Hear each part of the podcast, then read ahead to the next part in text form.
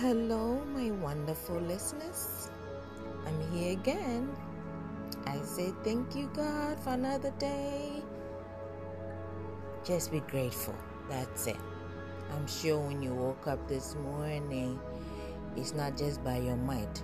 No matter how you're feeling, just say thank you. Today, what I'm going to share with you is titled God's Promises to Mankind. And I am sharing from the scripture Psalm chapter 91.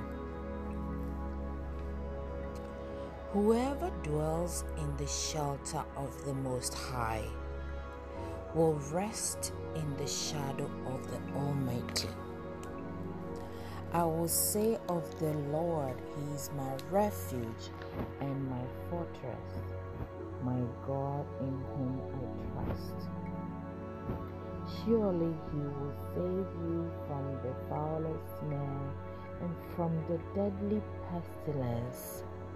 He will cover you with His feathers, and under His wings you would find refuge. His fulfillment will be your shield and rampart. You will not fear the terror of night, nor the arrow that flies by day, nor the pestilence that stalks in the darkness, nor the plague that destroys at midday. A thousand may fall at your side 10,000 at your right hand, but it will not come near you. You will only observe with your eyes and see the punishment of the wicked. If you say, The Lord is my refuge, and you make the Most High your dwelling, no harm will overtake you, no disaster will come near your tent, for he will command his angels concerning you to guard you in all your ways. They will lift you up in their hands so that you will not strike your foot against a stone.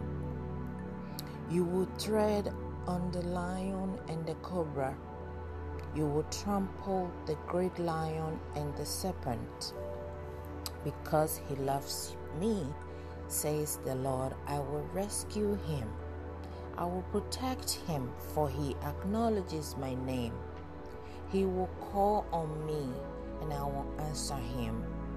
I will be with him in trouble. I will deliver him and honor him. With long life, I will satisfy him and show him my salvation. Amen and this is from Psalm 91. I'm sharing with you, and I hope this blesses you. God bless you for your time as you dwell on this and listen to the words that God has promises to do for us, even as we obey Him and His word. Thanks be to God. Have a blessed day. Until next time. Bye.